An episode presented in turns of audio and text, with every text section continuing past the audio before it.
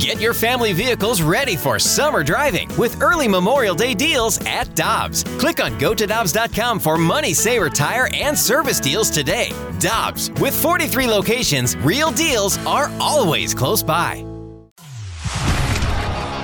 It's time for the Rutherford Report on 101 ESPN. Anything you folks want to know about the fascinating world of pro hockey? Here we go. Welcome back, Balloon Party 101 ESPN. It is our pleasure to welcome to the Brown and Crouppen Celebrity Line for his weekly appearance on this award-winning radio program, ladies and gentlemen, the great Jeremy Rutherford. Good morning, Jr. What's going on, Tim? Man, I like when somebody brings their own sound effects. Yeah. Their own 360 machine. Yep. Need more of that. How you guys doing? Well, I'm really good, and I know you're wonderful because I heard your conversation with Jackson, and Jackson put in a request that we don't discuss it on the air. But Of course, that will be just waived. but I just can't. I'm I'm not going to bring up that he asked me if I was in Calgary. I'm not going to bring that up. twice. I'm not bring that up. The, fir- the first time, I'm like, I must not have heard that right. And then then he went back to the well. I was saying, badgering him. You, you in Calgary? What are you leaving today? and at that point, I couldn't hear what you said, but at that point, I had to let out a laugh. Because even though I've said here on the program, I think three times that the Blues go three and one on the road trip and now start a homestand in which they'll take on Calgary, kind of a weird deal like they did with the Ducks early in the year, back to back home games. Jackson thought that the Blues were heading to Calgary from Minnesota. yeah. I, I, I Jackson, I got to admit that when you said that, I'm here at the Minnesota hotel right now, headed back to St. Louis. Uh, you know, not too long from now, and, and I did think for a second, did I look at the schedule wrong? Should I be going to Calgary right yeah, now? yeah, maybe. Hey, listen. If anything, I I could be helpful in the case, but Yep. I mean, I'm already. Listen, the Tigers are heading down to College Station this week. I can't be bothered to know where the Blues play. Yeah. Oh my God. Oh my God. 314 399 9646. What just happened? Let me just make sure Mizzou is at Texas A&M. By the way, Uh, yeah, they got uh, A&M in Florida this week. But Jerry Jackson, Rutherford I- is on here, and that's not what you're here to. Unless you have an opinion on the Missouri Texas A&M game, I, hope don't you want to do. interrupt you. No, I don't. It's just that I won't bring that up, the Calgary thing, and I promise I won't bring up either that I took my kids' stuffed animals out of their bedrooms when they were about eight. So they used to have this room in the Tiger, but well, stuffed yeah. animals are not going. Listen, I don't put a price on protection. The Truman the Tiger head that guards your bed Yeah, as I as I'm in slumber. as you're in slumber. Thank you. On the off chance people didn't know what it was there for. All right, uh, Jr. I don't know what I don't know what to make of this whole thing. I, I'm enjoying it. I'm confused by how good it went. I can't imagine too many Blues fans would have thought, okay, the Blues are going to get three wins. I'm sure you would have thought, okay, well, one of those would have to be against Montreal. But you go in and you win in Toronto, you win in New Jersey, you win in Minnesota. The one loss is against Montreal, and that certainly was there for the taking. And this all comes a week after the news on O'Reilly and Tarasenko. And here they are lurking and chasing down a team they get back to back games with at home. How do you uh, analyze what we've seen here over the last week with the team emerging, with Brandon Saad really emerging, Schenn emerging, Greiss's performance last night, and the Blues get six of eight possible points since the injury news on O'Reilly and Tarasenko? Yeah, Tim, I'm, to the point now where if in my head I'm thinking that uh, the Blues are going to lose a few in a row and things are going to go south, then I need to say, hey, Tim, they're going to go on a heater. I I think I, I need to say the opposite of whatever I think is going to happen because that's what's been happening lately. And you think about this road trip, a couple tough teams, and they just gut it out. Now, we talked last week about how they're playing a direct, simple game. I think that's the case. I really do. I mean, you bring up some of these minor league guys especially on defense, and they play the game simple. They make the right plays. They they don't try to play you know out of their game, and and I think that's what's leading to some success back there. And then up front, you have the couple veterans, Schenn and uh, and and Saad specifically, who have taken it upon themselves to lead this team with O'Reilly and Tarasenko out. So I mean, can you imagine? They're they're leading in Montreal. They hang on to that game. Nobody predicted four zero on that road trip. Oh, no way. Yeah. Come home three and one. Just absolutely phenomenal what they did on this trip. Uh, let's let's focus in on last night uh, overall with uh, Greiss's performance and how many shots they they allowed in the third period, and he just wouldn't let them in. Thomas Greiss last night uh, with one hell of a performance in shutting out the Wild. He was great, and the thing with it is he didn't play since December twentieth. And I realize he's thirty-seven years old, and that's what backups do. You know, he's been a one A at, at times, but uh, in in New York. But he's uh, been a backup for a big part of his career, so he hasn't uh, had a lot of situations where he had to come into the game and not give the team a good effort, even if he hadn't played in a couple weeks. So that's what he did last night.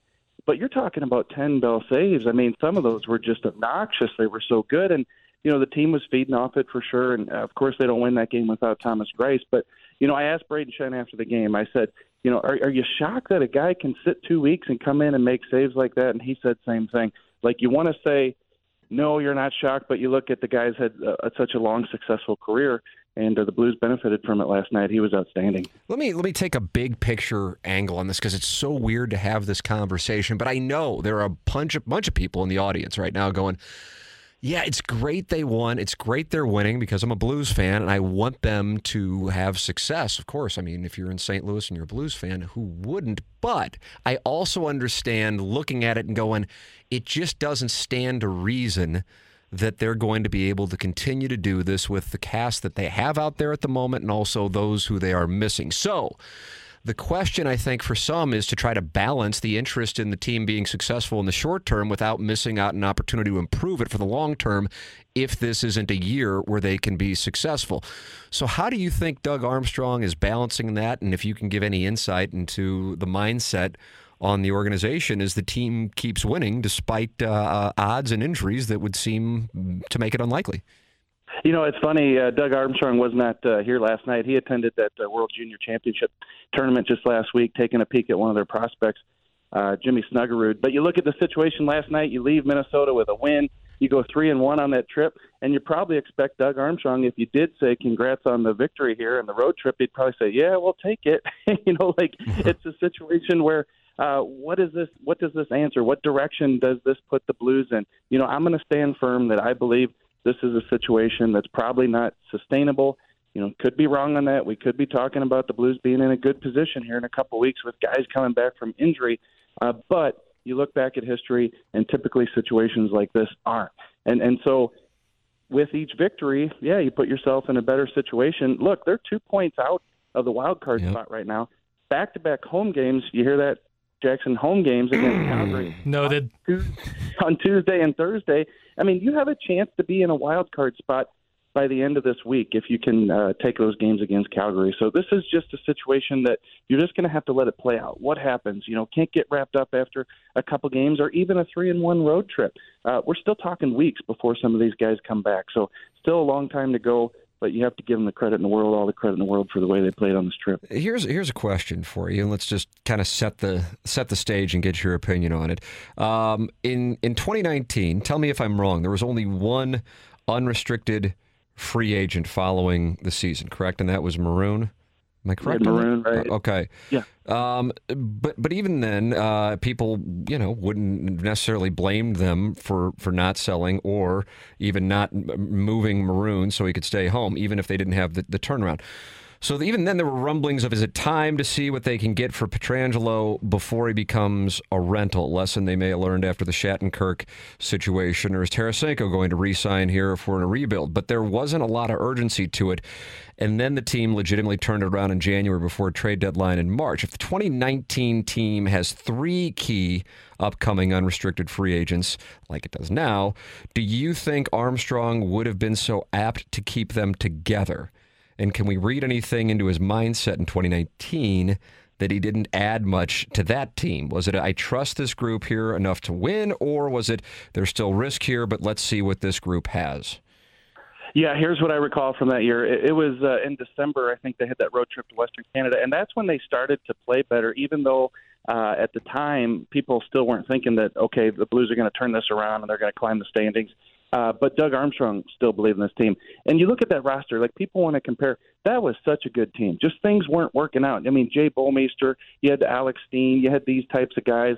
Uh, Alex Pietrangelo, uh, Doug Armstrong still really liked that team, so I think he probably had more faith in that situation. So I understand, you know, where you're coming from. Would he have sold off in, in, December and January? Would we be talking about selling because you had those free agents back then? That wasn't the situation. So it did give him uh, more of a reason to believe in that team because you had guys under contract. And I think he just stuck with it. But you know, I think the biggest part of that is the talent on that roster, and and they do have a you know talent on this year's roster. It's just for whatever reason even when healthy, things haven't you know come to fruition. So I, I think it's a situation that the three UFAs when you talk about O'Reilly, you talk about Tarasenko, you even talk about Barbashev, it does paint a different picture uh, for this year. So, you know, if, if this team can come together and play the way it has and, and give him a, a different reason to believe as we go down the stretch here, you know, that remains to be seen. But this is about the time, early January, mid January, where that team really took off. Yeah. And that's when it made Doug Armstrong's mind that, uh, you know, we aren't going to be sellers. First time Kadri's back since a uh, in a non-playoff role. Am I correct? Yeah, I think so. Yeah. Think we'll see anything? I think they, uh, what Brayden Schenn had some words with him at the face-off last time in Calgary. Yeah. Maybe, maybe he said, uh, "See you in St. See Louis." in St. Louis. We'll, we'll wait for St. Louis. I don't. I just. I was kind of wondering about that. I mean, he had a goal last night. They they left. They left a point out there. Anytime you don't get two against the Blackhawks, uh, you leave one out there. They uh, lost in overtime last night in Chicago. Calgary here Tuesday and Thursday, unless Jackson knows something that uh, that we do not. And there's and listen, I wouldn't rule that out. We're playing both of the games this week in St. Louis. Uh, Jeremy, can you confirm that? Yes, uh, they are. And uh, Jackson, as soon as I hang up here, I'll send you a copy of the schedule. Oh my gosh! Oh, thank you. What a gesture! I, I have trouble with like season long stuff, so maybe week by week, just give me a little drop. You know, just, Just yeah, put a notification in your phone to send Jackson a schedule at the start of each week if you could, Jr. be helpful. Oh, yeah, I will. And hey, uh, let's give him a little slack here. We don't all have to know what the Trailblazers' schedule is. So That's correct. He's a little the only one monitoring Rip City. yeah, the Pacific Division is a treacherous one. And we're going to spend a lot of time on that tomorrow. Uh, Chris Kerber wanted to do that. All right, it's time for us to shut it down. JR, thank you so much for dropping by the program and making sure that you didn't have to head to Calgary. I'm glad to get the news. there he is, Jeremy Thanks, Rutherford with us here on the program. Time for us to shut it down for Action Jackson. I'm Tim McKernan. This has been Balloon Party on 101 ESPN.